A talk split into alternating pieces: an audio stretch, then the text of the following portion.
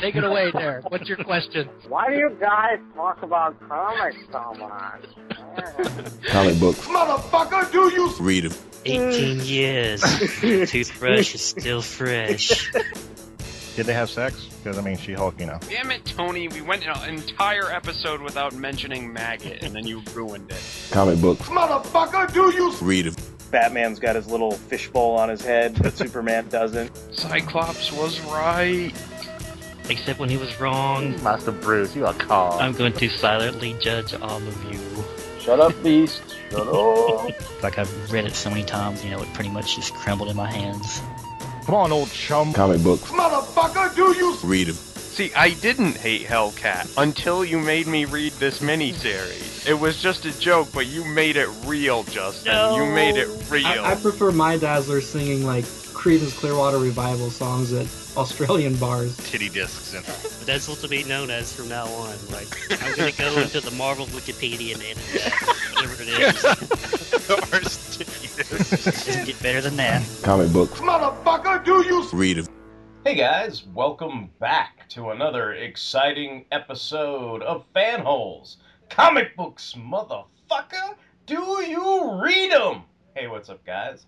This is Derek, Derek WC. I'm going to be one of your hosts tonight, and I am joined tonight by two, count 'em, two of my fellow Fanholes comic book enthusiasts. Why don't you guys give a shout out and let everybody know who's here tonight? Hi, I'm the awful, awful Thunderwing. And I am the fantastic Justin. So we are here tonight doing another comic books motherfucker do you read 'em and we're doing another stories from the spinner rack episode because you know we, we did one for the previous episode and we figured it'd be cool to get into another here. And this is kind of a you know anything goes episode. We just you know there's no rules there's no real explicit tie-ins or anything. We all just picked something that we we read off the stands and that we wanted to sort of bring to the show and, and discuss and everything. So we've got three different books from myself, Justin, and Mike, and we'll also go in that order. And just so you guys know, the first comic is something that I brought tonight. And I guess, sort of in a weird way, it's kind of a tie in because I did go and see Batman the Killing Joke uh, at a Fathom Events in the movie theater not too long ago. So this was kind of on my mind anyway.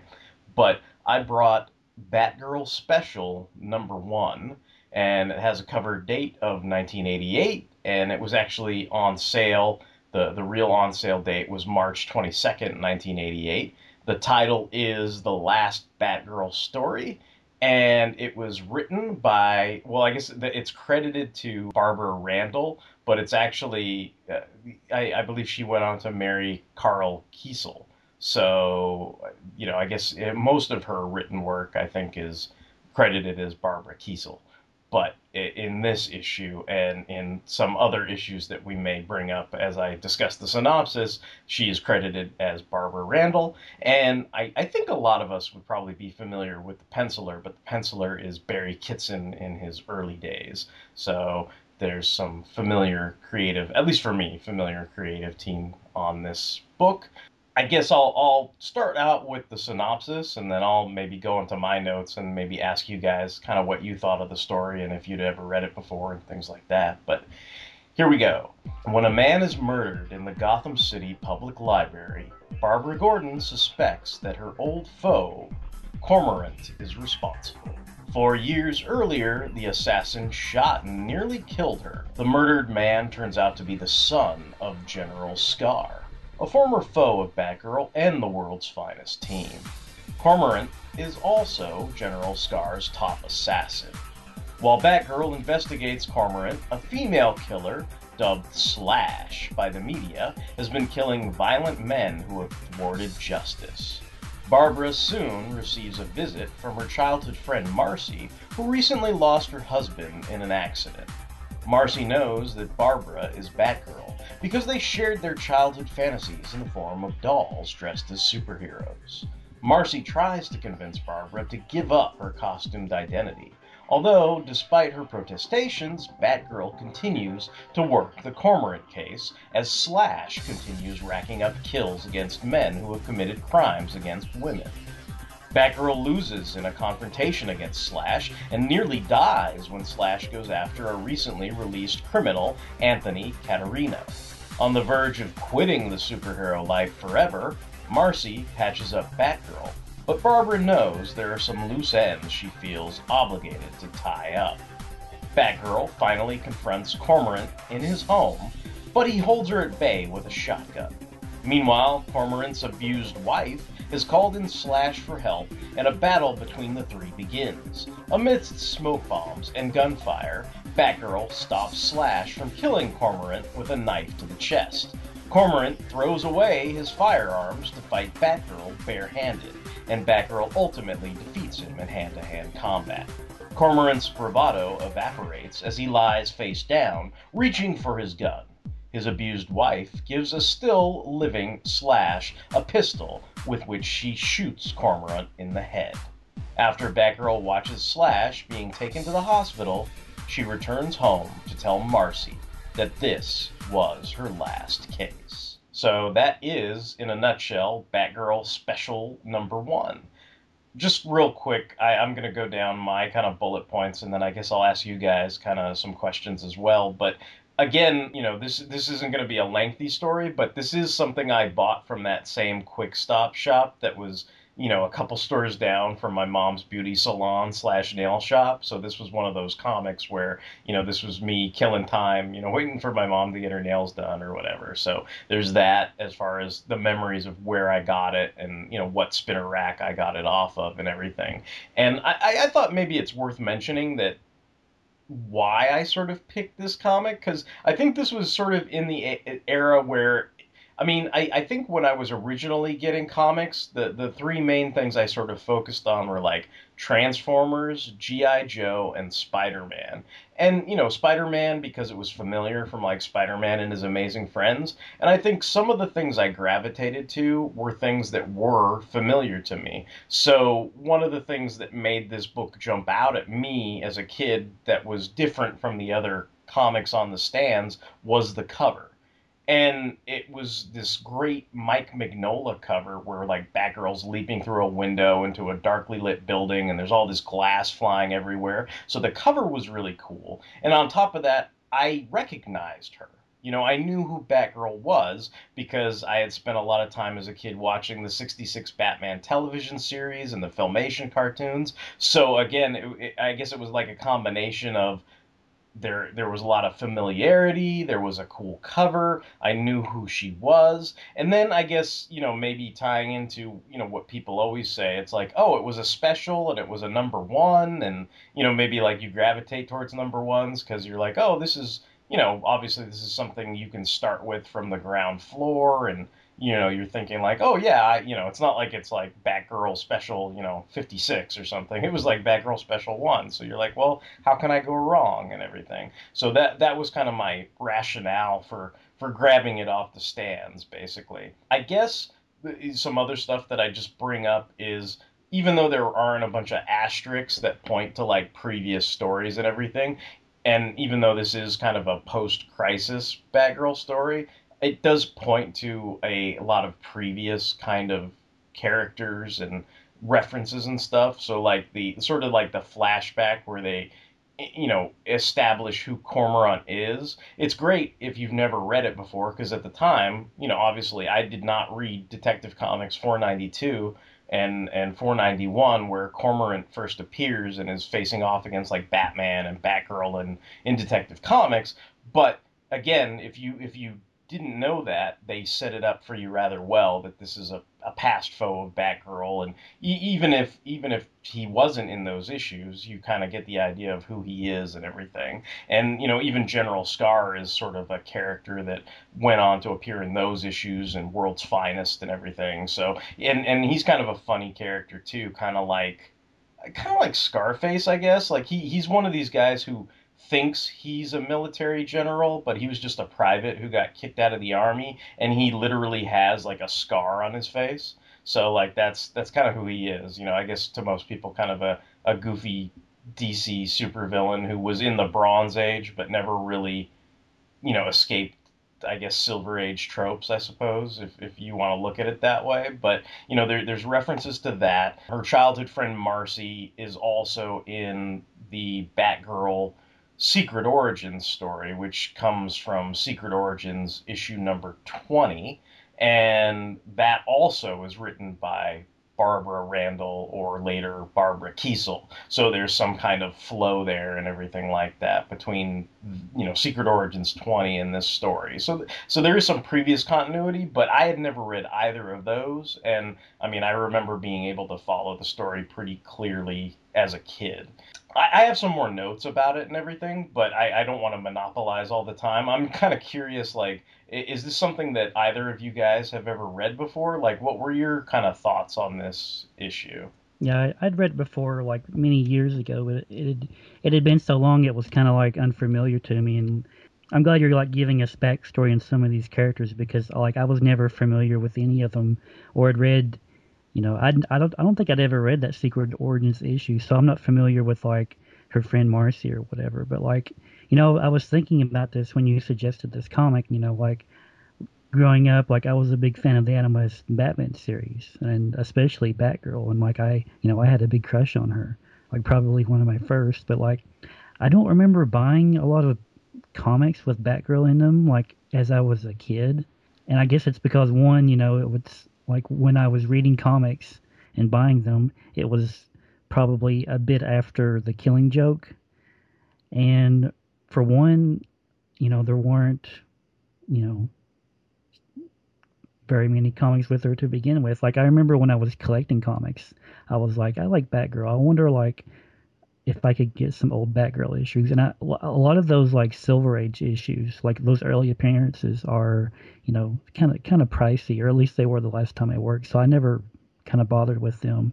And then it's like sometimes you'd see a back issue like maybe from the 70s or something, and, and you know like I, I like that 70s Batman stuff now, but I remember at the time I'd see something and I'd be like, well, that looks kind of kind of wacky and goofy. Like I don't I don't think I'm gonna buy this. Yeah, I mean, I, I, I would I would share your, I guess, crush on Yvonne Craig, you know, and and I think having that history with the Batgirl character, I guess it didn't as a kid. I don't think I, I, I think I treat that the same way I treat Dark Knight Returns in a way that like to me, as you know, funny as it might sound, it's like Adam West became Frank Miller's Batman to me, and like Yvonne Craig sort of became this Batgirl to me. It's like I knew she was a librarian, I knew she had all these adventures. So to me, it's like, yeah, I may have never read the issue of Detective Comics with Cormorant in it, you know, when I was a kid, but I, you know, I, I kind of figured, oh, well, she has other adventures and stuff that I might not know about. And, you know, I, I kind of already knew there was a, a history there, you know, between her and Batman and all these people in Gotham City and stuff like that. So, I mean, that was always sort of, I guess, you, know, just something that I, I always accepted at, at face value and stuff like that. I'm kind of curious, like, what about you, Mike? Like, do you have any first impressions on this? Is this something you've read for the first time? Is this something you read before? Or? Yeah, this is the first time I read this, and like I, I had known of it before because you had brought it up where you were, you know, you were saying that you thought maybe it would be eh, nice if they adapted this story into like the animated adaptation of like Killing Joke or whatever, like as the forward, but instead we got you know whatever they put in there. Eh, I liked it for the most part. I'm I'm not so familiar with like Batgirl, like at least like pre-crisis. So, like, I, I, I know it's it, it's interesting. I guess like Uh, she's like it seems like she's a bit older pre-crisis. Like, yeah, yeah. So I don't know. It, it's almost like she's more like you know. I know there's like stories of her and like Superman teaming up, and there was like a hint of, like that they might have some kind of relationship. So like she's more like in that age range, but. Yeah, uh, because it's it's it's weird because it this is that period where it it's only what like it's it's 80, 88, so it's only like what like three years after the crisis on Infinite Earths. So it's like I I think like a lot of that stuff was never really super definitive as much as you know people want to say okay after Crisis ended. It's not like Man of Steel number one came out like the day after Crisis 12 or something. You know what I mean? Like Yeah. it took it took like a year for that to come out, and then it took like a little while for Batman Year One to come out, and it took a little while for you know George Perez to do Wonder Woman. So even in that Secret Origins issue I brought up, I mean a lot of the backstory. It, it, it's weird. The the main thing that you carry over is you you see Barbara Gordon as like a little kid and she sneaks into like Jim Gordon's office to like read up on criminals and stuff like that. And then they like almost pillage like a scene from Frank Miller's Year 1 where he comes in to talk to Commissioner Gordon. But it's like this weird retroactive, you know, retconning where it's like, oh, a little Barbara Gordon was in the office too, and like he writes something on a piece of paper, crumples it up, and like throws it on the ground, and somehow Gordon, even though he's supposed to be like the most awesome detective ever, he's probably still the same Commissioner Gordon from the '66 series because he doesn't notice that, and and Barbara Gordon picks it up, you know, this little kid, and and basically on there it says like, don't let him catch you because he'll be angry, you know, and it's like the whole thing is like, oh, Batman's awesome, like he knew she was in the room the whole time, and you know just didn't say anything. He didn't rat her out or whatever. And like but but other than that i guess my point with telling that story is other than that it's like it goes into the whole you know mostly like pre-crisis history. Like she she dressed up as batgirl. She stopped killer moth. You know like she she went on to become a congresswoman you know like all these kind of things where you're you know you're speaking to the idea that you know you know there, i think there's even a line of dialogue where it's like i liked flirting with robin but he was you know a little younger than me you know and i was always dreamy for batman you know and that kind of thing. So there there is that aspect of you know she's she's slightly older and everything. Uh, if it wasn't like directly contradicted they tried to keep it intact except for like oh here's you know commissioner gordon's different because year one's different you know what i mean and like catwoman's different because she's a fucking hooker or whatever but like other than that you know like everything else is going to be the same you know like that that's kind of seemed to be how they played it so you know speaking to your sort of i guess Yeah. questions and stuff No, but it, it was interesting. Like I enjoyed it. I, I guess a, a sort of weird fond memory I have from this is, and I, I think this kind of subconsciously inspired me or influenced me when I would make my own superhero comics. But like I have like a bunch of superhero characters that I made up, you know, for myself and everything. And one of them was kind of like, you know, a, a super heroic version of you know myself a little bit, but it was kind of a, a, Superman character, and of course it was a guy who didn't care about you know breaking the Comics Code Authority rule of killing and, and all those kind of things that I found sort of faulty with comic books at the time, like when I was reading it, and I probably still do today. You don't play by anyone's rules. Right, right, exactly. But but I, I I remember, you know, I didn't want him to be like a carbon copy of Superman either, and uh, some of the things that I added to his character was, you know, he sort of had kind of more like an invisible force field, kind of like Sue Storm, and that sort of explained why he could fly and why he was invulnerable and all these other things. But uh, something else that I had added was he didn't really have, I guess, what I'd call internal vision superpowers. So he always had man made superpowers. And I think reading this is where that came from because you know there is that weapons check sequence that Batgirl has where she's suiting up kind of like she would in the 60s show except for it wasn't as sort of glamorous with all the you know saxophone music in the background or whatever but like you know she's she's basically like checking her her mask and she's got these kind of you know basically you know goggles or vision, you know, sensors and stuff like that. And you can see, I mean, essentially, it's kind of like Batman in the Arkham Knight games, I guess, today, or Arkham Asylum games, or whatever you want to call them. But, you know, the, the fact that, like, you know, Batman and Batgirl may as well be Superman because they've got, like, telescopic vision and infrared vision and you know basically you know they've got these man-made supervision lenses in their cowls and stuff. And I, I guess i must have always thought that was a cool idea because that was something i incorporated into my own character. Whereas you know he, he had superpowers but uh, you know the vision powers were something that were man-made i guess.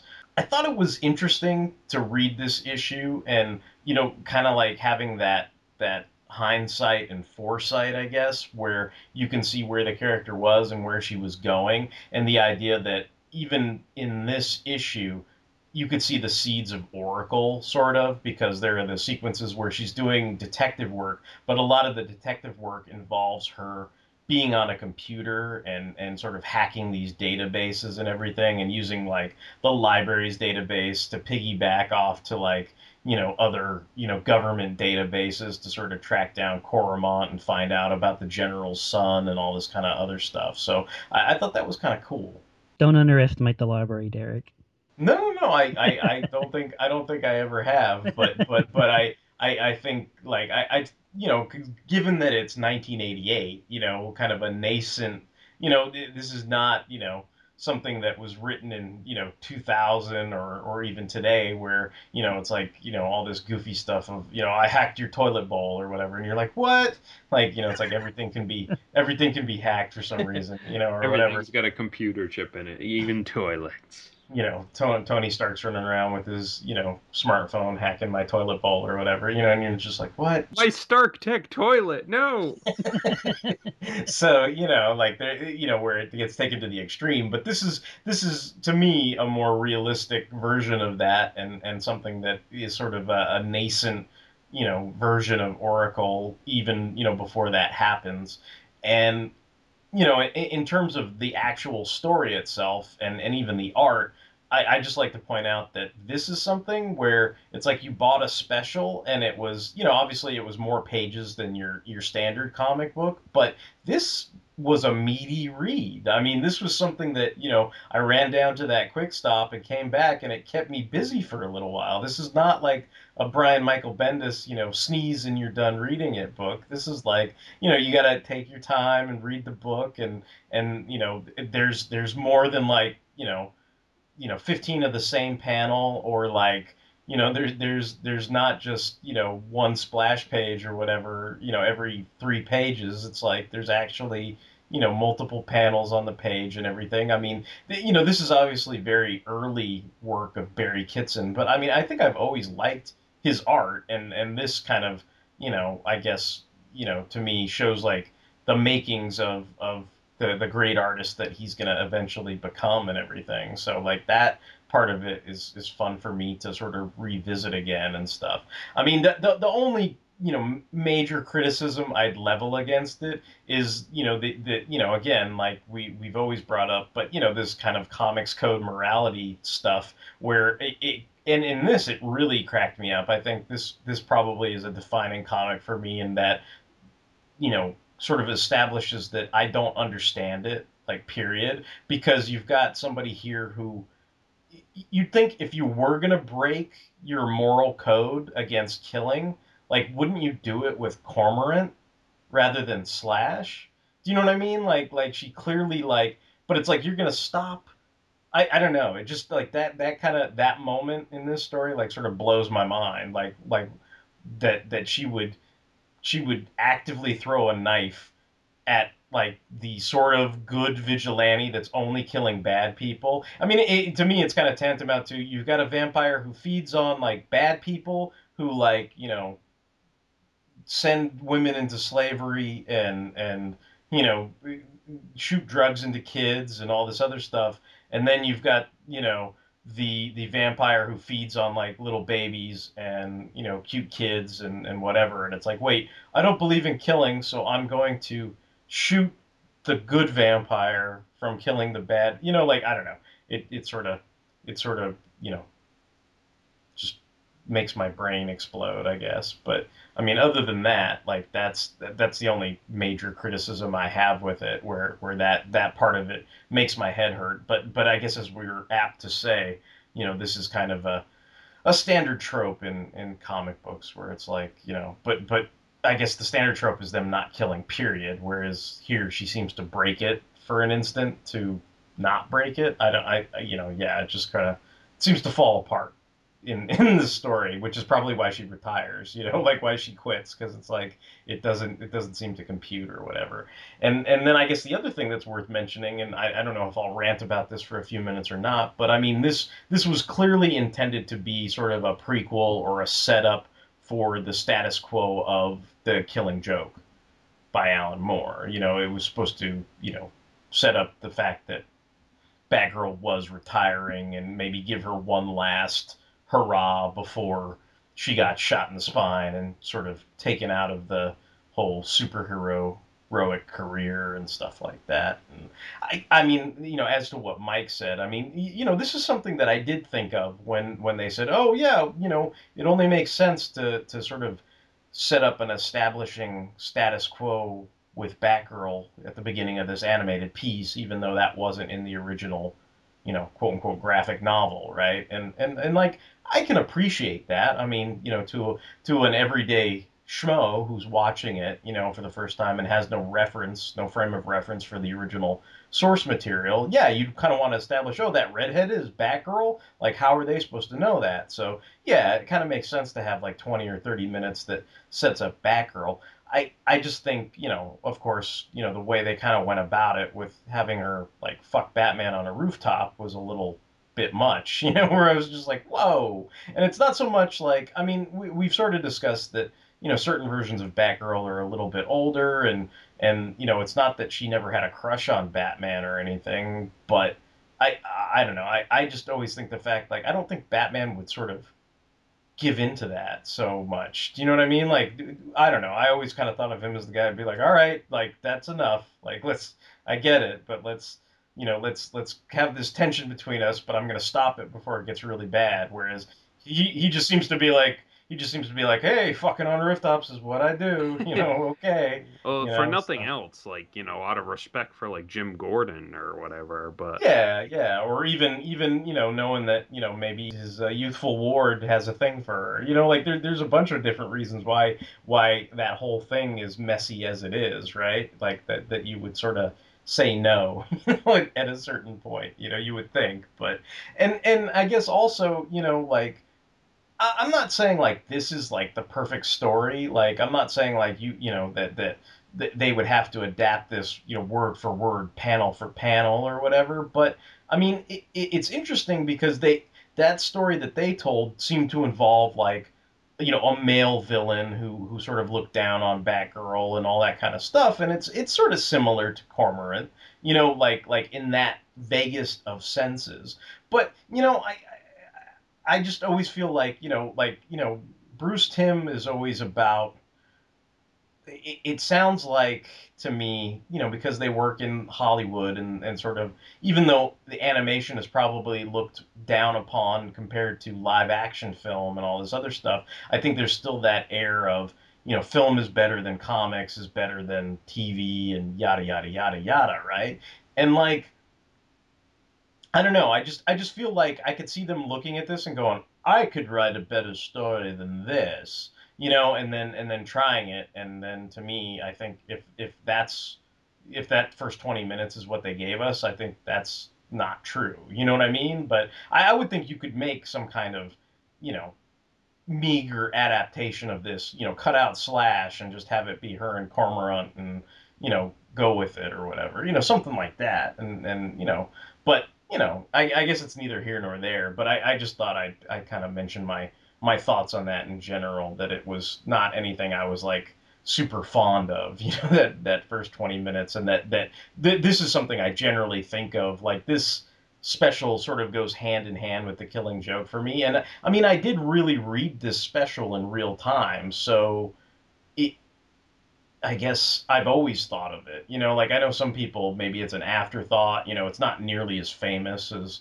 alan moore's killing joke you know even though everybody's read the killing joke i suppose i bet you everybody's not read this batgirl special and so sometimes i think it's worth you know, shedding some light on it and kind of pointing a finger at it and going, hey, remember this? Because this is kind of, in its own way, like a companion piece to it. So I just thought it'd be worth sort of discussing and pointing out. And, and again, it is something that I read, you know, from a spinner rack. So it sort of fits this whole criteria for our little theme topic and everything. that first half hour of the Killing Joke DTV was garbage. Yeah, it was pretty bad. Oh, a- a- about Bruce Timm, like I just want to quote one of my favorite random lines from Fooly Cooly. Pervert, he's a pervert.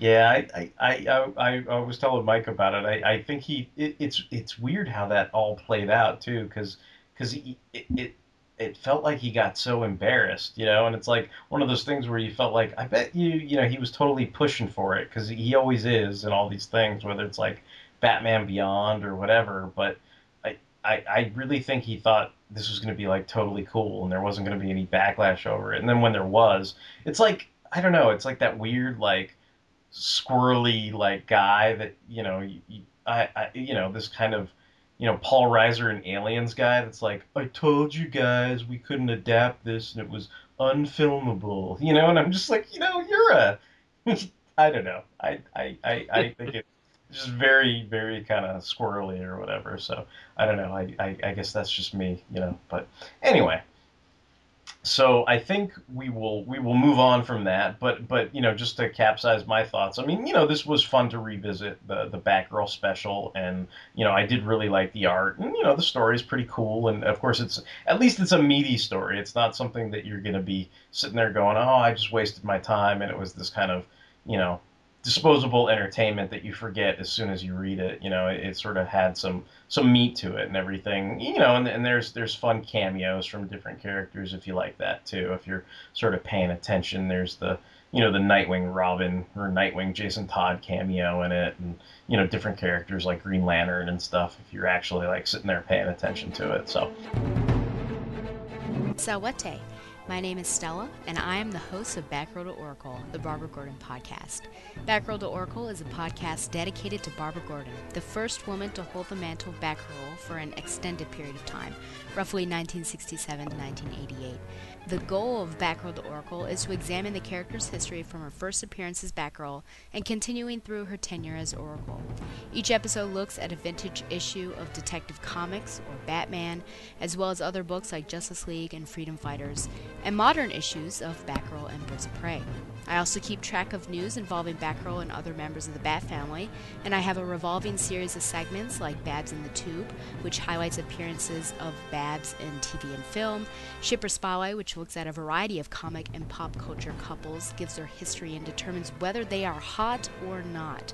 Reading with Stella, which could be described as an audio drama, or just me reading a book that relates to Babs or doesn't. And of course, the mainstay literature recommendation. I have been blessed to interview writers Scott Beatty and Chuck Dixon on their Batgirl Year One work, Brian Q. Miller on his Batgirl run, Duane Swierczynski and Christy Marx on their separate Birds of Prey work, and the creators and actors of the Batgirl Spoiled, the web series. I hope to interview more creators and actors in the future. My goal, most importantly, is to make a fun, entertaining, and thoughtful show that people enjoy and from which they learn. Find the show online at thebatmanuniverse.net and iTunes, and follow the show on Facebook and Twitter at Batgirl to Oracle. Thank you, and fly on, Babs lovers. But I guess we will move on to the next book, which is something that Justin has brought to the table, and that's going to be Fantastic Four, issue 346. So why don't you take it away, Justin, and let us know what's going on with that? All right. As Derek said, my issue is Fantastic Four 346. It has a publishing date of November 1990. It was written and illustrated by Walt Simonson, and the name of the story is 70 million years BC and then some. And the story is kind of I don't know, like it it's been ages since I've read this comic and I haven't read the issues surrounding it in a long time either. And like this this whole era where you have Sharon Ventura as She Thing, like I mean I'm a huge Fantastic Four fan, but my knowledge of this whole era when she was the she thing is kind of kind of sketchy so i may have to like have derek like you know back me up on some stuff or fill in some blanks but but basically the fantastic four and a group of army soldiers are kind of stuck on this island that's become unhinged or unstuck in time and this island is has various different periods of prehistory like cenozoic Jurassic, Mesozoic, and whatnot, and it's full of like dinosaurs and things. Not only that, but the Fantastic Four, they don't have their powers. So the like Mr. Fantastic is kind of like doing his like best like professor from Gilligan's Island thing, like you know directing everyone like how to like build a raft and do all this stuff. You have like a bit of drama with Sharon and Ben Grimm because they're in a relationship and since they've lost their powers, uh, Sharon is now a normal woman. She's actually no longer she thing. She's that you know normal human woman. And she, there's you know there's some uh, as Mike might say some feels between them like what's going to happen and you know she she kind of wishes that they could stay on this island forever and they could you know live happily as like caveman and cavewoman or whatnot. But anyway, they complete this raft and you know after fighting a a T-Rex and whatnot, they launch it and they're out in the ocean and they hit like this barrier that prevents them from leaving. And they fight like some kind of like plesiosaur, I think it's like Kronosaurus. And after the soldiers like destroy the Kronosaurus, they manage to break through this barrier and the raft disappears, but then it's like they start rising out of the water and invisible woman like has her powers back. She has she has them on like an invisible raft and that's kind of the end of the issue. This this is the first issue of Fantastic Four I bought at a grocery store. Like I bought this at a, a Piggly Wiggly like while you know while, while waiting on my mom to like finish shopping. And the main reason I bought this, like I was familiar with the Fantastic Four, like I you know I'd watched like some of the old cartoons and whatnot and read a few comics before this. But the reason I bought this was because of the great cover. Like you have this great cover with the Fantastic Four. So they're like trapped on this ledge. They're pointing spears at a Tyrannosaurus Rex. And like most kids, I was crazy about dinosaurs. So that like that was that was the impetus for buying that. I was like, whoa, cool! Like the Fantastic Four, they're fighting a dinosaur, and you know you, you see Sharon on the cover. She's wearing like you know like cave girl stuff. So I like I didn't know who she was.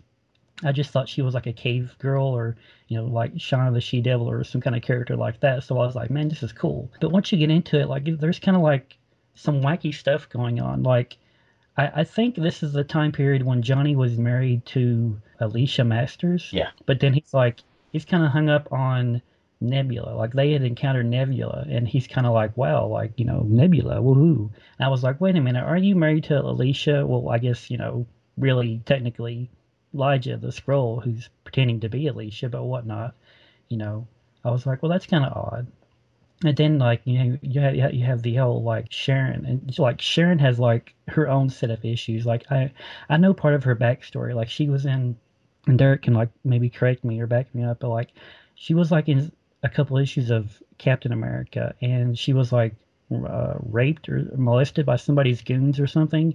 And then, I mean, this is like when she was uh, in her persona as like the second Miss Marvel, and then she became, or she was transferred to like the Fantastic Four title, and then became She Thing. Yeah, she she had a lot of sort of problems with dudes, like Yeah. when she first showed up on the Fantastic Four because of that. And then I think she, I think she was also in the Things ongoing book because he was doing that whole wrestling circuit thing, and I think that's where he first met her.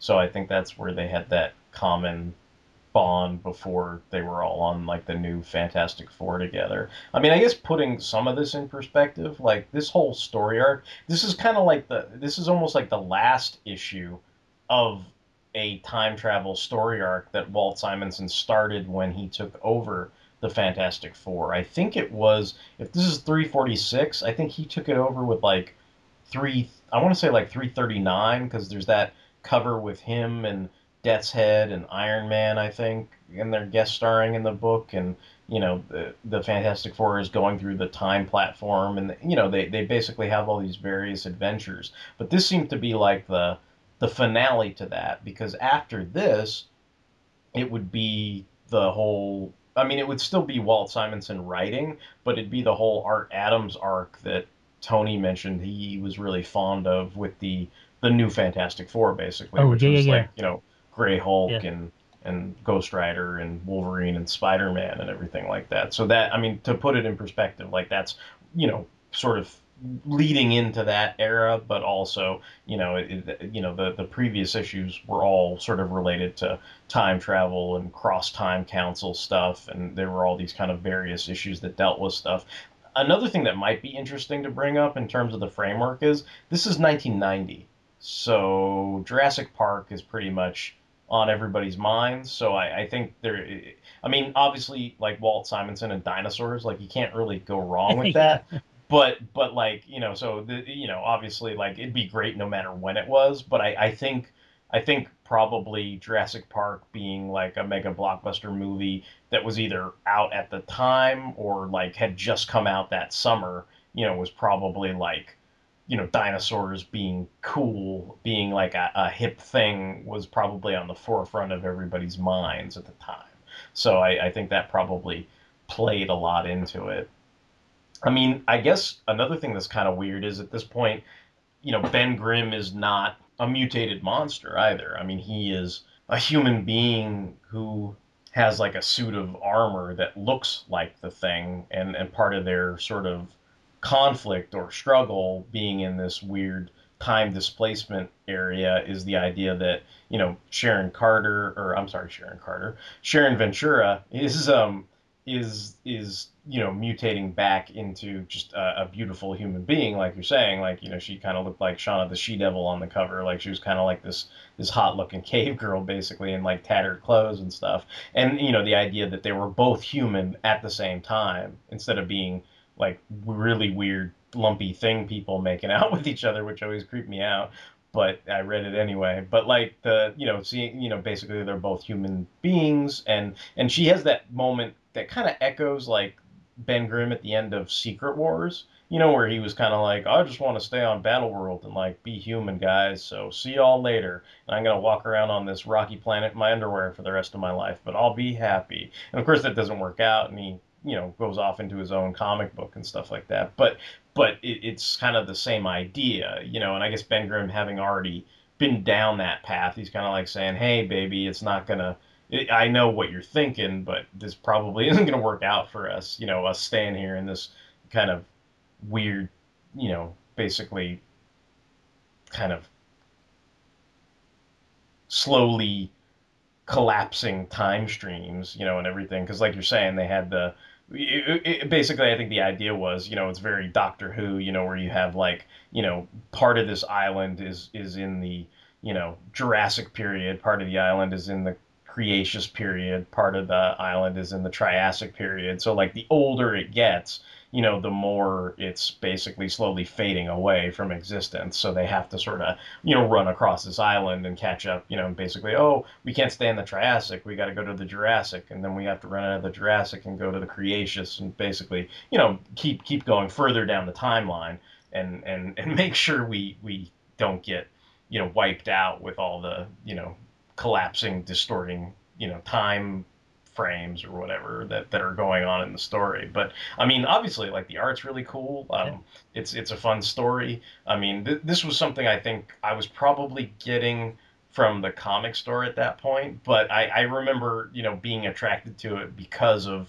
You, you know, I, I did like the Fantastic Four, and as I've said, I, I really got into it with the Steve Englehart stuff. But I think, you know, a little bit after that, maybe I had sort of lost track of the Fantastic Four, and I think Walt Simonson being the the writer, creator, creative force, you know, was something that sort of brought me back to the fold, and then also maybe the fact that like Death's Head was in it, and you know, I sort of knew of him from Transformers as well, you know, so it was like one of those things where I was like, oh, cool, like this is to be neat, you know, so it was like something that I, I, I, I don't think I got like every single issue of this when it came out, but I did get quite a few of them. Like I remember, I remember the one with Death's Head, I remember like I think the issue before this, I I waterlogged it because I think I dropped it in my bathtub or something. But it was the one that had like the weird like Russian robot or whatever that had the hammer and sickle on it that they Oh, were yeah. beating up.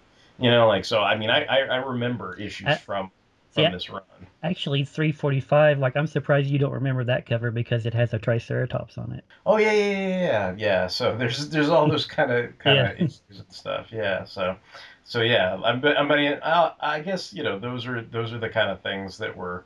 You know, I, I mean, the only other thing I have as far as a note is that you know there, there is a, a Superman storyline that's kind of similar, like in a way, that's called Time and Time Again, and like that was I think it was like a six part storyline that ran through all the Superman titles, but it was basically like Superman bouncing around time. So like they they send him back to like the 30s and 40s, and it's supposed to be all sort of meta because it's like he's going back to the era where he was actually Hmm. quote unquote created, you know, but he's right. like a circus strongman, and you know there there's the the issues where he gets ported into the future and hangs out with the Legion of Superheroes, and then that's kind of weird because it's like, you know, not pre-crisis where Superboy did it all the time. So it was like one of these things where he was he was in the five year later era, and it was kind of strange because you didn't see it that often. So there there were all kinds of stuff like that that was going on where Superman was basically just being bounced around time after shit would explode, basically. And and you know it's not exactly the same thing, but I mean it did it did sort of make me think of it as well. So that that's pretty much all I've got on it. I wanted to ask you, Mike, like, had you read this before, or like, do you do you have any familiarity with like this this era of the Fantastic Four, or is this like totally like unknown land to you? No, I, I've read this before, and like I've read yeah a chunk of this era before because yeah, like Derek, like I like Walt Simonson's art, and I you know I, I liked Death's Head, so I was trying to track down all his Fantastic Four appearances. So he yeah he he shows up in and around this like era. So yeah, no, I had read this before. I like I I, I don't think I read it in like you know five or six years at this point, but like I, I, I vaguely remember like the goings on basically. But the, all all I do remember is I used to think that Johnny Storm and Sue Richards like haircuts from this era were awful, but yeah, they're '90s hair. But yeah, I, I feel like too like for like as, as long as like Johnny was married to Alicia or not Alicia, whatever. But it seemed like every single arc, it was like you know, you know, in the, this arc he was you know attracted to Nebula, and then like I think the arc before this, like Crystal like rejoined the Fantastic Four, and then he was like tempted by her, and then he was like, oh man, like I have a wife now, so I can't go screwing around and stuff. Like it seemed to be like a common theme, like with him. Every every arc is Johnny Storm has blue balls arc or yeah, whatever. pretty much, yeah. like I I I want to say like I traded this issue at school because like the the guy who wanted it was like really hugely into dinosaurs, like way more than than me. And I want to say like the comic I got in return was like an issue of X Men that Jim Lee had drawn. I think like in the you know the, with, with without dinosaurs, obviously. right right. He couldn't have been any of those ones where they went to the Savage Land, Yeah. probably.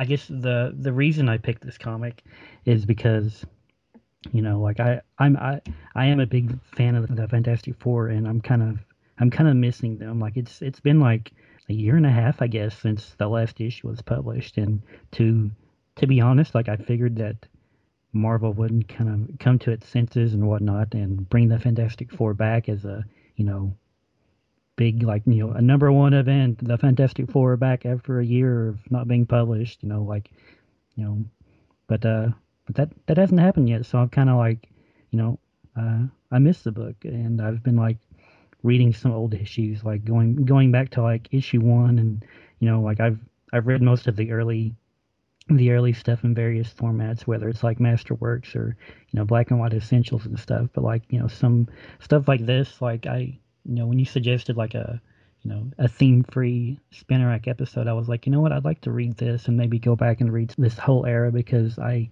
like I said, I'm not all that familiar with the Sharon Ventura era of, of uh, Fantastic Four.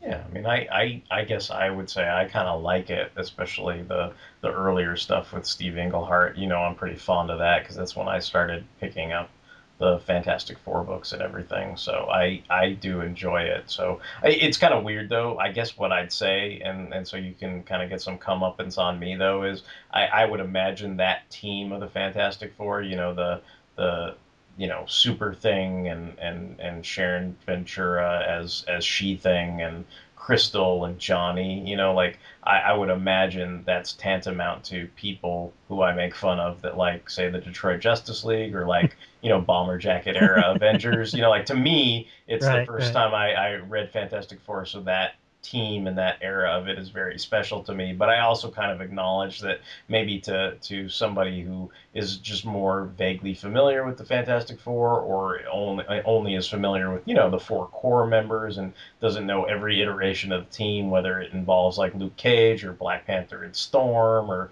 you know whoever you know happens to be on the team, She Hulk, you know, isn't familiar with all those people who have been part of the team over the years, you know, it might kind of look at it and go, you know, oh, I don't get this, you know. So I, I can appreciate that as well. All right, now I'll just you know reiterate those those issues where like you know they're tripping through time and like Thor and Iron Man are with them and like I, I think they fight Galactus and there's like there's a you know there's an issue where like Thor fights Gladiator and that's that's like a really great cover too. Like those those are really good comics. Like I remember reading those a bit a bit after this and I was like, man, like that that was really good, but I just somehow I like never read a lot of those other issues like surrounding it, I guess. Do you want to hear the origin of Superman or Batman? Of course not. You're listening to a geek culture podcast. You know the origins of Superman and Batman. You've always known them. Your unborn grandchildren know the origins of Superman and Batman. But what about Guy Gardner, Blue Beetle, or the Phantom Stranger?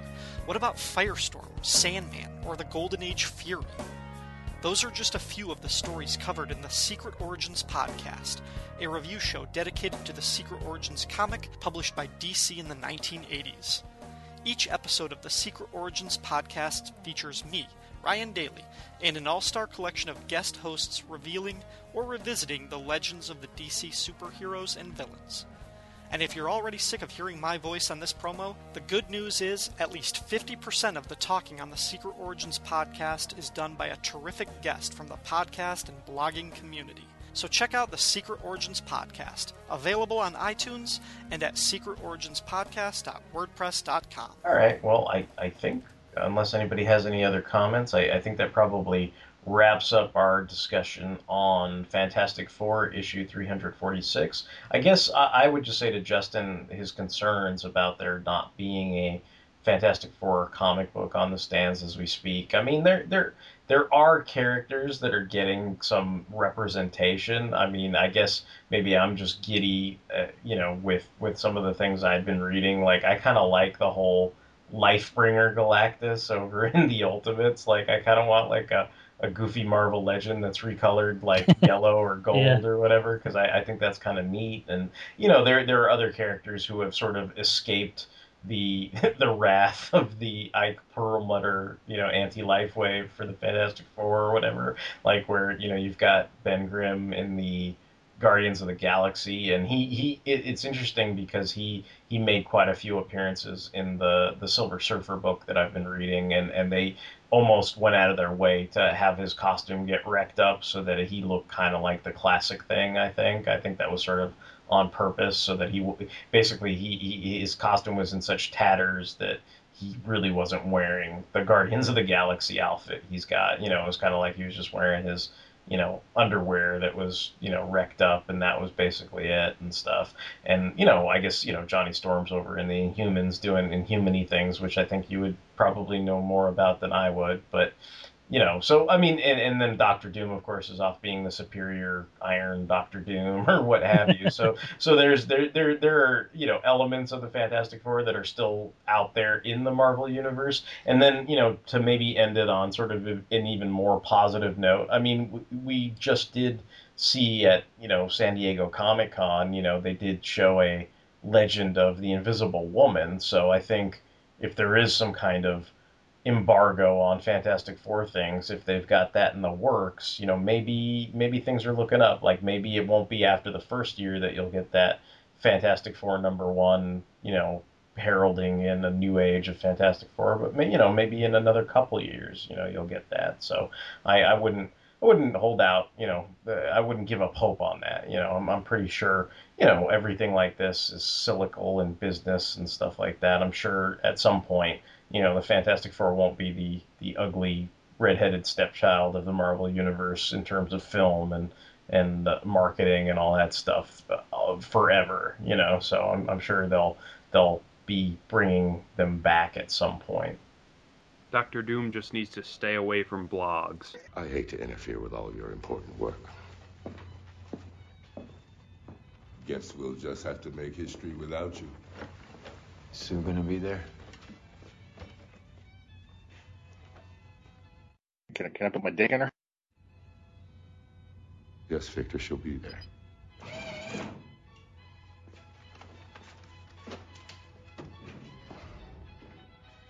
Clean yourself up, son. All right, so so let's move on to the final book of the evening, and this is something that Mike brought for us to read tonight. This is actually What If from volume number two, and it's issue number 61. So why don't you regale us with What If issue number 61, Mike? Well, this like this like I at this point I I was like 10 years old when this came out and I already had like stacks of comics from my cousin and there was a comic book store like relatively near my house so I like you know I'd go there and buy up stuff and uh, like I first noticed this like issue in a grocery market that was like down our street called Shaw's. Like I, I had noticed like with their magazine section they had like a spinner rack now and like I usually I had gone to like you know food shopping with my folks but I had never really usually I'd go to like the toy section or whatever in the supermarket and chill there but since I was like reading so much, like I went to the magazine section. I was like, oh, they have comics here too. So for some reason, they had a ton of what ifs. Like they would always have like what if, like uh, any, like the last like five months of what if stock. I don't know if it was because they didn't sell very well or what but like they always had tons of what ifs and this was like one of the first ones i bought because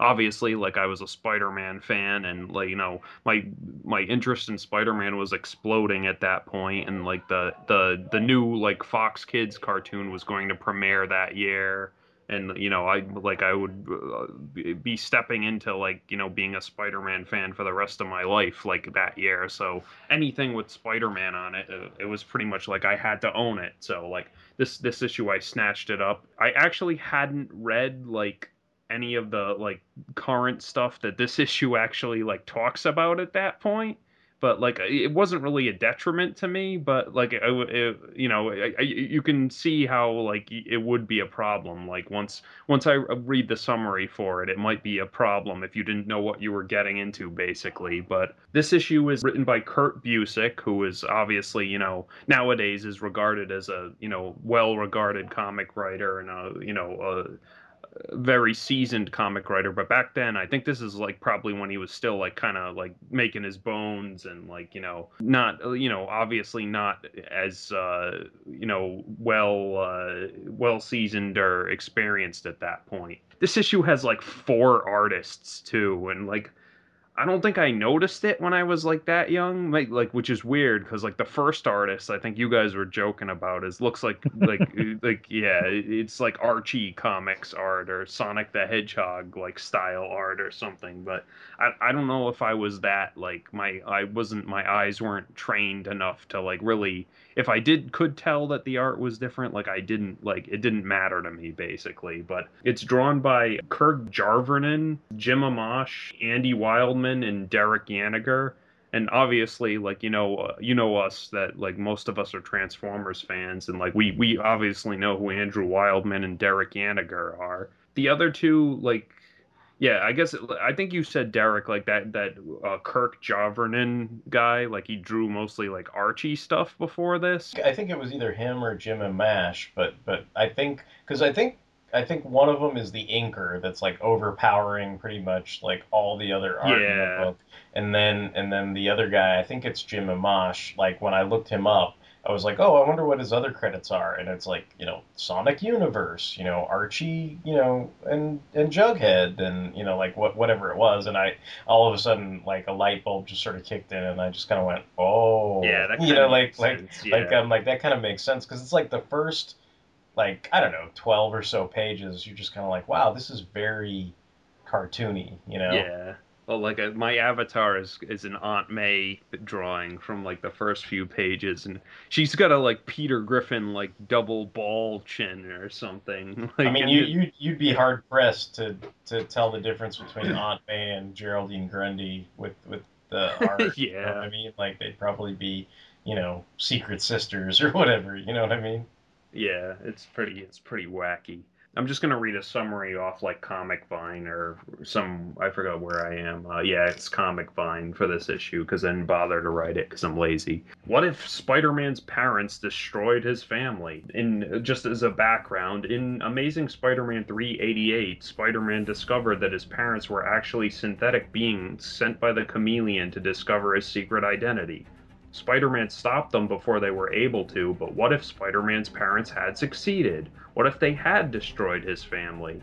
There's an error in that that little summary so far. The robot parents did discover his secret identity, but they didn't they weren't able to blab it to like the chameleon before they were destroyed in the actual continuity.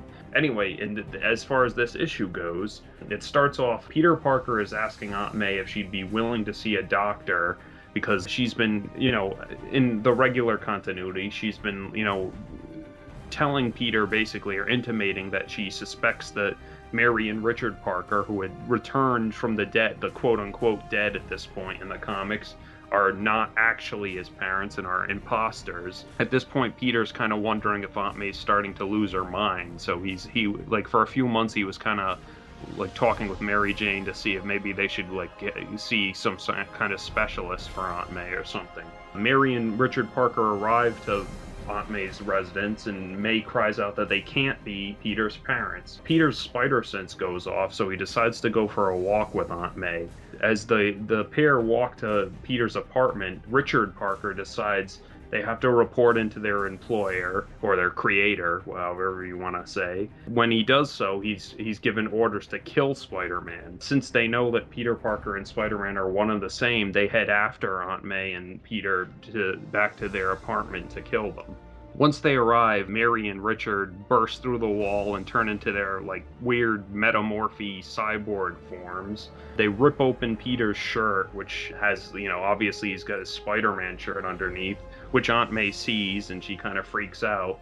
But before, you know, Aunt May can digest the information, both her and Mary Jane are killed by Peter's quote unquote mom or cyborg mom or whatever you want to call it. Peter goes pretty crazy at this and he takes the offensive against his parents. He he's kind of completely lost that he he like keeps screaming like where are the real like Mary Jane and Aunt May because now he thinks everyone's a fake basically. The fight moves outside and Mary and Richard decide they must remorph into human forms and destroy Spider-Man a different way. They go to the police station and tell them that Aunt May had found out that Peter Parker was Spider-Man and so he killed her and Mary Jane and now he's after Richard and Mary. So the basically the bug uh, a bunch of bystanders on the street saw Peter Parker like rampaging with his Spider-Man shirt on and no mask. So basically, like Peter's identity is outed. The headline is basically that superhero goes crazy and kills wife and aunt, and you know his parents are look like innocent dupes or in this. The story quickly spreads. Flash Thompson and Robbie Robertson believe something is rotten, but Jonah Jameson is all too ready to believe that Spider Man could do such a thing. Spider Man smashes into the bugle and demands to know where his parents are being kept in protective custody.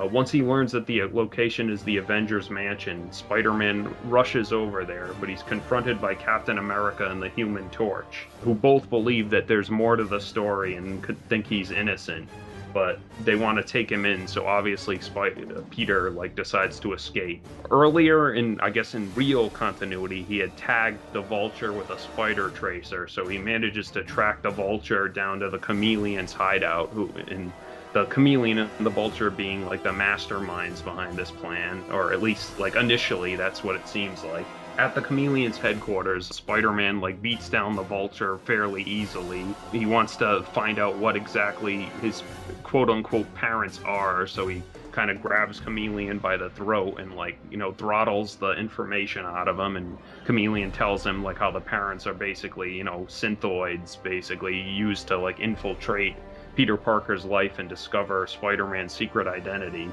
The chameleon pushes it too far, though, and morphs into Mary Jane, saying, You know, you wouldn't kill your wife, would you? that causes Spider-Man to snap. He tosses Chameleon through a window, which kills the Chameleon, and Spider-Man's pretty much like, well, you know, uh, it's too I'm too far gone now, so it doesn't really bother him. He heads to Avengers Mansion to deal with his two parents. He arrives just in time to see them escaping the mansion and sets after them. He confronts them, and the trio begin a violent battle uh, as the Human Torch watches. The two, uh, like, synthoid parents basically decide to employ a different tactic as they're sort of running out of power. Basically, they shift back into like their human forms and let themselves be destroyed, and they like plummet to their deaths and are impaled on some debris.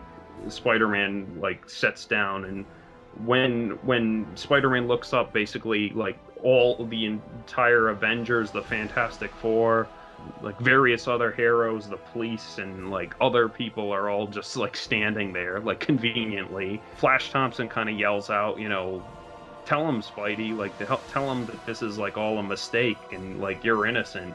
But basically, Peter's utterly defeated at this point, and he just kind of gives up. From the shadows, like a mysterious, shadowy mastermind watches and laughs in triumph, and that's where this ends. So yeah, like as as per usual, what if Spider-Man gets it pretty rough, but he didn't die at least. So I mean, I guess that's a plus. that's, yeah, that's, so. that was totally my note. My note was proving once again if Spidey doesn't get unceremoniously like killed in a what if, he'll end up getting like royally screwed. Yeah. So yeah, when I first read this, I was kind of like, like like. I don't know if I knew exa- like I knew exactly that Peter Parker didn't have parents, but then I was like, wait, his parents came back, and like I, I kind of like I had to look at some of the issues of like eh, the current issues of comics that I had, and I was kind of like, oh, so that's why he's like so mad in these issues, because like this was the era where he was like, I am the spider, and like running around and like beating the shit out of people because he was super angry and stuff, and I was like, oh, I get it now, because. Yeah, the, his parents were like robots or whatever. so You you bury Peter Parker. You bury him. Yeah, Yeah. Thank, thanks, Daredevil. Thanks. Yeah like, so what? it was it was it, it was a pretty awful era like and it, like it like it is even though it was like one of my probably like the earliest era i started following like current day like spider-man like there's no excuse for it basically like i don't have a lot of nostalgic like fondness for this era first i had to like digest that then like obviously uh, like I think before this, I had only read in, in terms of what ifs, like uh, like I had read a bunch of Volume One and some early Volume Two, but in, in terms of Spider-Man what ifs, I think I've only read like what if the alien costume had possessed Spider-Man, and then I think what if he kept his six arms, and then I don't know, there was something else. I oh, uh, what if Uncle Ben had lived? Like so, like in the, alien costume one, he dies. So I was like, okay, well, you know, what ifs? Like I said, what ifs are usually pretty brutal to like Spider-Man. This one, yeah, this one's kind of depressing. And let me, I'll, I'll point this out too, and it's weird. Like the the last panel, it says like a shadowy figure like watches and laughs like triumphantly. I'm kind of like, well, okay, it can't be the chameleon because the chameleon's Chameleon's dead. dead, Yeah, so I'm assuming it's supposed to be Harry Osborn because at this point they were they were kind of hinting that Harry Osborn was still alive or that he they wanted him to be like the mastermind behind the Clone Saga. But like, may, it's uh, actually it might be a little too early for like him to be the mastermind behind the Clone Saga because that hadn't even started yet.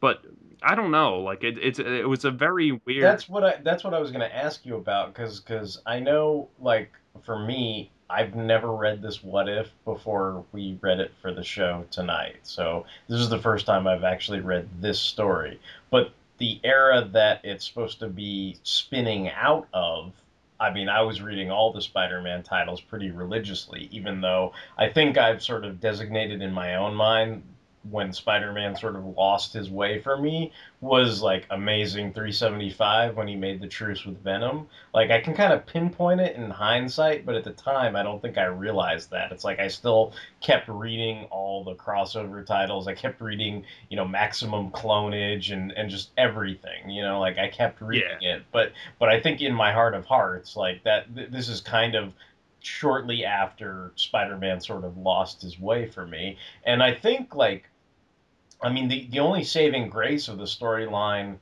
that this spins out of, you know, is called Pursuit. And it's like the only saving grace is that great moment where he sees that Harry Osborn was behind the synthezoid Yeah. parents, and there's the videotape where he does the whole gotcha thing, which is carried over from all the J.M. DeMatteis Spectacular Spider-Mans, which is like a brilliant, like, last epilogue page.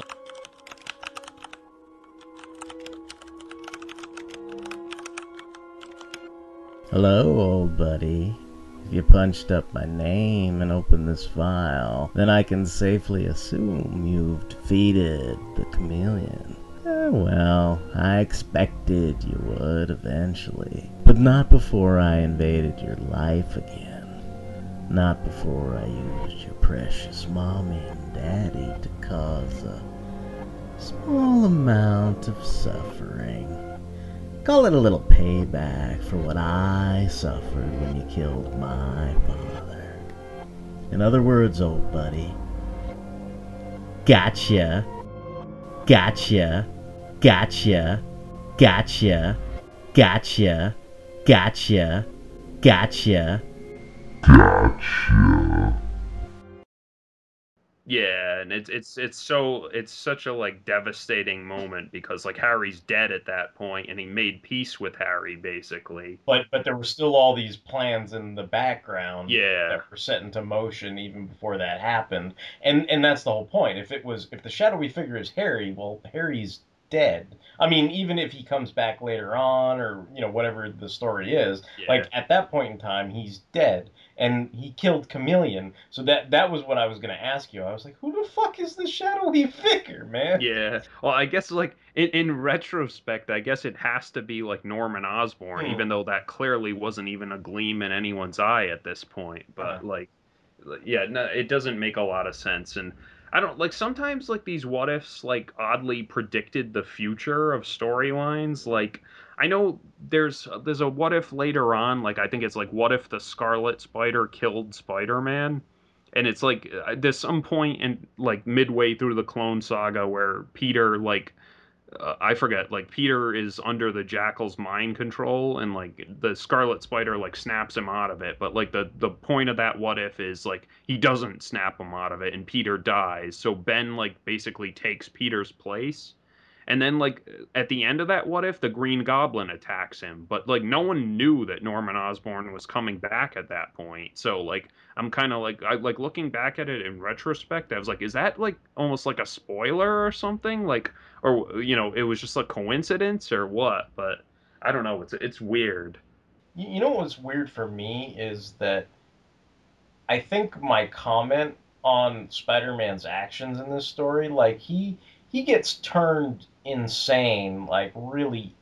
I, I, I hate to say it, like I get it. He watched Mary Jane and Aunt May get clobbered by like hammers and they died, but like he saw Gwen Stacy died and he didn't he didn't go insane. He saw like Jean DeWolff die and he didn't like lose his fucking marbles. You know what I mean? Like he he he lived through Uncle Ben dying and he didn't lose his marbles. You know, like like there have been people in his life that have died before, but it's like I think the real quote unquote Spider-Man was so messed up during this period, you know, like so I am the spider, like cuckoo cuckoo or whatever, you know, like that the only way the what if could have been seen as a divergence from what was already happening is if they just made him absolutely like batshit insane. So it's like he just starts running around like slapping like Robbie Robertson. Like I mean, it, it's like you get the idea. Like if he's using spider strength, like he could probably kill Robbie Robertson with the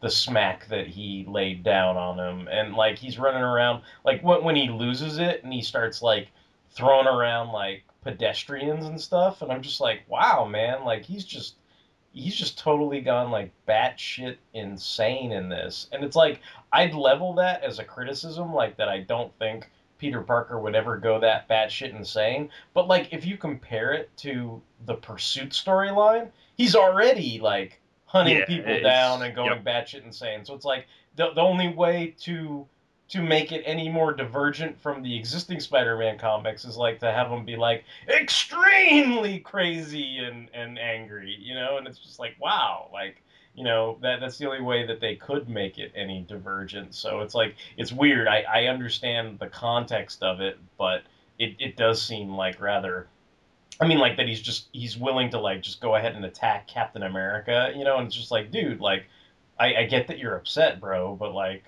you know, it, it just seems like he's he's quick to he's he's quick to fight without sort of explaining Yeah. anything or eh, you know, and, and and it's like like the ending kind of like implies that like since his parents turned back into their human forms it's like it's like the perfect frame up. But like i feel like you know if reed richards looked at them for like two seconds like he'd be cleared of like most of the crimes and stuff. right right. It's like it's like there's no there's no uh, springs like popping out of their like sides or whatever. It's like they they look totally 100% Reed, organic Reed Richards is looking at like Richard Parker, and he's like, "Who's this handsome fellow?" Like, you know, he's,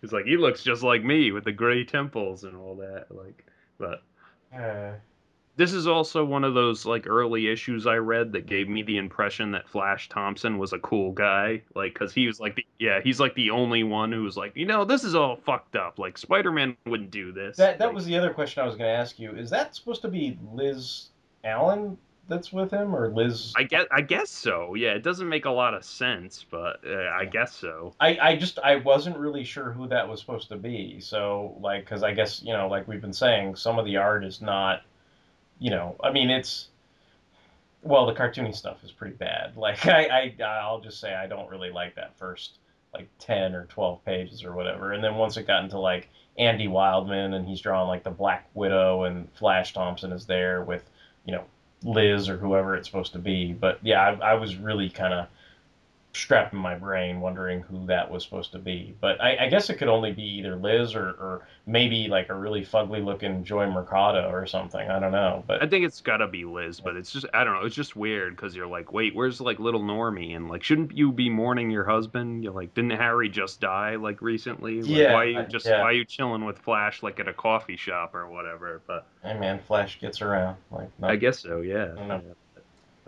I, I, I was gonna say Justin, like uh, I was gonna ask you, like I, I told you you'd like like the last page because it's like your era of Avengers like lined up there, like oh, Yeah, like it's like it's all your favorite '90s characters, like you know Darkhawk and Sleepwalker. and Yes, then I was like Sleepwalker. Yeah, it's like like Spider Man's like, don't you judge me, Sleepwalker. Yeah, that, that's a total. That's a total like silent judgment panel where they're like, "We've just walked in on you on this intimate moment where you've killed your cyborg parents, and they don't even have to really like say anything. It's just like, you're in trouble now." Ra- Rage, like Sleepwalker, like Darkhawk, like none of you can judge me. Like None of you have four comics. Stop judging me.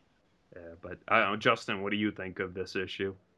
I liked it. Like uh, I had never read it before, and I thought it was pretty good. But like I, you know, I wanted to ask you, and and you've talked about this a little bit. Like I wanted to to ask you about like the really for reals events that happened because I like I remember reading some of these like robot parent issues like when they originally came out, but my memories of those comics are pretty hazy. So like what what really for reals happened? I, like I I know like the chameleon was involved. That's basically all I remember. Was like the Red Skull involved, or is that something else I'm thinking of? No, it, it like like Derek was saying, it was all like a, a like a scheme that like Harry Osborn like concocted like before he like you know kind of redeemed himself on his deathbed basically, where like you know he they the two obviously whatever whatever you want to call them the LMDs or the synthezoid parents were implanted into Peter's life. He gives like chameleon the info like the the idea to do that but he doesn't actually tell chameleon who peter is. So the chameleon's plan is to use peter parker's parents because he knows that peter parker knows spider-man. So he thinks that peter parker will share spider-man's secret identity with his parents so it's kind of like a weird like several degrees of separation thing that like doesn't really hold up under scrutiny but I, I don't know, but Ch- um, Chameleon was kind of a nutball at the time too, because he wasn't quite the way he used to be. Where I, I felt like he was sort of like a competent villain, but in in that era, it was like he started like morphing into Kraven, and it was all about how Kraven like you know was his best bud, but also abused him, and like I don't know, he just seemed very kind of like I mean, basically by the end of that story, he's like a dribbling idiot going Yeah. like, you know, oh, don't hurt me, you know. yeah, but- D, D, one of DeMatteis's like you know like villains aren't really bad guys like they're just damaged individuals like you know he, DeMatteis used to love doing that like so, Well, I mean, he- you know, at that point, Chameleon definitely belonged in what do they call it, like Ravencroft, Ra- Ravencroft, the, yeah. Spider-Man's version of Arkham Asylum or Yeah. whatever. But I don't know. In, in answer to your question, Justin, basically, like, Peter eventually tells his parents he's Spider Man. Their programming kicks in, but the mom, like, has, like, maternal feelings for him, so she doesn't, like, blow his identity, and then, like, he ends up fighting them, and then they die, and then, it, like, Peter goes crazy over it, basically. So, So this this has nothing to do with like their backstory of like being like spies or shield agents or like is No. that, that's a whole other like story I'm confused. Pretty much, yeah. It just Okay. said that they, they like they they claim they were like held in a Russian gulag for like 20 years or whatever, and they you know they weren't actually killed by the Red Skull or the fake Red Skull or I forgot how that went, but like Yeah, yeah. yeah. Yeah, also like uh, like you said, like he's ready to fight Cap and like uh, you know the Human Torch, but like at least like I feel like Johnny and like Cap are like two of the guys who would like give him the benefit of the doubt, basically. Well, it's, it's weird. Like they they kind of do, but he, I mean, he's like fucking nutballs Yeah, at that point. Like, I mean, there's no. It's it's almost like there's no talking to him, and it's like it's like that's how extreme. You know, sorry to coin the '90s, you know, but that's how extreme. you know, it had to be to like separate it from like the the real continuity at the time. You know, to to actually make it somewhat different or whatever. And and man, death by hammer sickle from a cyborg has got to be a lame way to go too for yeah, Aunt May and Mary Jane. Like that's just they get they get bonked on the head and their skulls are smashed. We assume, but the art is so. You know, that I think that's part of my problem with it is not so much that it's cartoony, but like how how sort of dark and and kind of serious that story is supposed to be. And it's like you've, it, I mean, it'd be like you know, oh, the first like twelve pages of Dark Knight Returns are done by like Dan DeCarlo or something. You know, like it just doesn't work. You know, it doesn't make any sense. You know. DC presents Skottie's Young. the killing joke. it's like these little these little chibi guys like shooting people in the spine and shit and laughing about it or whatever. And then I guess what the midgets that show up at the uh, the the Gotham County Fair are actually just normal people or whatever. like I don't know. But uh, yeah, yeah, I I don't know. But yeah, so like aside from obviously some like nostalgic like fondness for the you know obviously for having bought this issue like where I bought it and when I bought it like it doesn't really hold up over time and like this whole era of Spider-Man is pretty pretty not fun to read basically but you know like at least you know Andrew Wildman and Derek Ganager's pages are pretty good and Yeah, yeah, I agree with that. You know, it's Kurt Busiek, so I mean, yeah, like there are moments of like, you know, like I said, like on the spot characterization from like characters like Flash and Johnny and Captain America and stuff, but the rest of it is kind of eh. Yeah, I think I think in terms of what you're saying about things being kind of premonition, I mean, I mean the the moment where they sort of reveal or you know where Spider-Man is nutballs and reveals his identity to basically everybody else. There there are those kind of moments with like Jonah Jameson, you know, that, that kind of in a weird way, like you said, are are sort of like predictive of say something like Civil War, you know, where you get the the effect and, and sort of response of, of Peter Parker's supporting cast when they it sort of dawns on them that oh this guy who has been our photographer for all these years is actually Spider-Man like and he was he was under our nose the whole time and we didn't know and you know Robbie's like well Jonah don't be so hard and then Spider-Man comes in and like fucking police brutalities his ass like across the room or whatever and you're like holy crap Spider-Man Yeah, like dude calm the fuck down yeah. like You know, it's it's it's interesting because Comic Vine's like page for this like the list of characters lists Harry Osborn, so they must have assumed the same thing that the shadowy figure is Harry Osborn. Which which makes no sense. Yeah, exactly. It doesn't make any sense. Yeah. That'd be a good question to like email Kurt Busiek about like just uh, who was the shadowy figure in What If number 61 like did you intend that to be Harry Osborn? Like I bet no one's asked him that before, but Yeah. He's like, I did not write that. yeah, exactly. what are you talking about? I never wrote anything of the sort. I suppose if we ever run into him at a con, that's, that's something we could put in our back pockets. All right, well, I, I think that kind of wraps things up for the, the three comic books we brought for this evening. If you guys have enjoyed listening to our episode of Fanholes Comic Books, Motherfucker, Do You Read Them? We hope you will consider checking out some of our other shows. We have the Fanholes podcast proper. We've got our other spin off shows like Fanholes Sentai Saturdays, Mobile Suit Mondays, Toku Thursdays, and Transformers Tuesdays. If you have any comments, questions, concerns, if you are Kurt Busiek and you do know who the shadowy figure is, you can feel free to email us at fanholespodcast at gmail.com. We are, of course, on the Fanholes Podcast blogspot.com. You can find us on all kinds of social medias like Facebook, Tumblr, Twitter, Instagram. We can be streamed on Stitcher Radio and we can be found on iTunes. We, of course, appreciate any reviews and or positive feedback that we receive. And until the next time, this is going to be Derek, Derek WC, going nutballs, signing off. This is Mike punching Derek across the room. brutality, brutality. Hey, this is Justin, and I think I'm a clone now. You're some kind of weird synthezoid. Where's the real Justin? Where is he? Wait, wait, who was the burn victim? Who was the shadowy figure? I like how Spider-Man was really expecting like the real Mary Jane and Aunt May to pop up out of the closet and be like, "See, we're fine," you know, Yeah. like that's what he was desperately clinging to. Wow. Where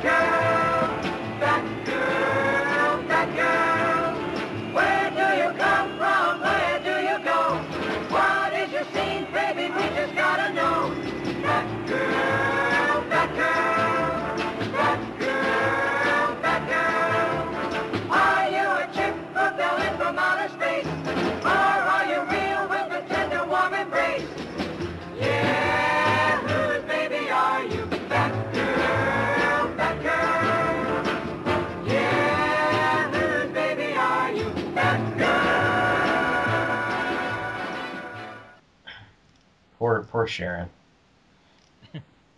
She's like, I'm all ugly now. It's okay, baby. You can be ugly with me. I'll still do ya. I still loves you, even though you got a cooch made of rock. Ugh, what a revolting development.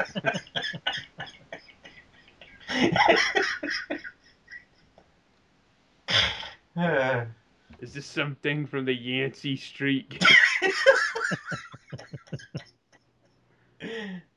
That that's like a Kevin Smith territory because I'm like, well, like her, you know, like her her insides would be like normal, right? So like it, I mean, if if she was like with the thing, like that would hurt, wouldn't it? And I'm like, yes. I don't want to go down that road. That's like that way lies madness.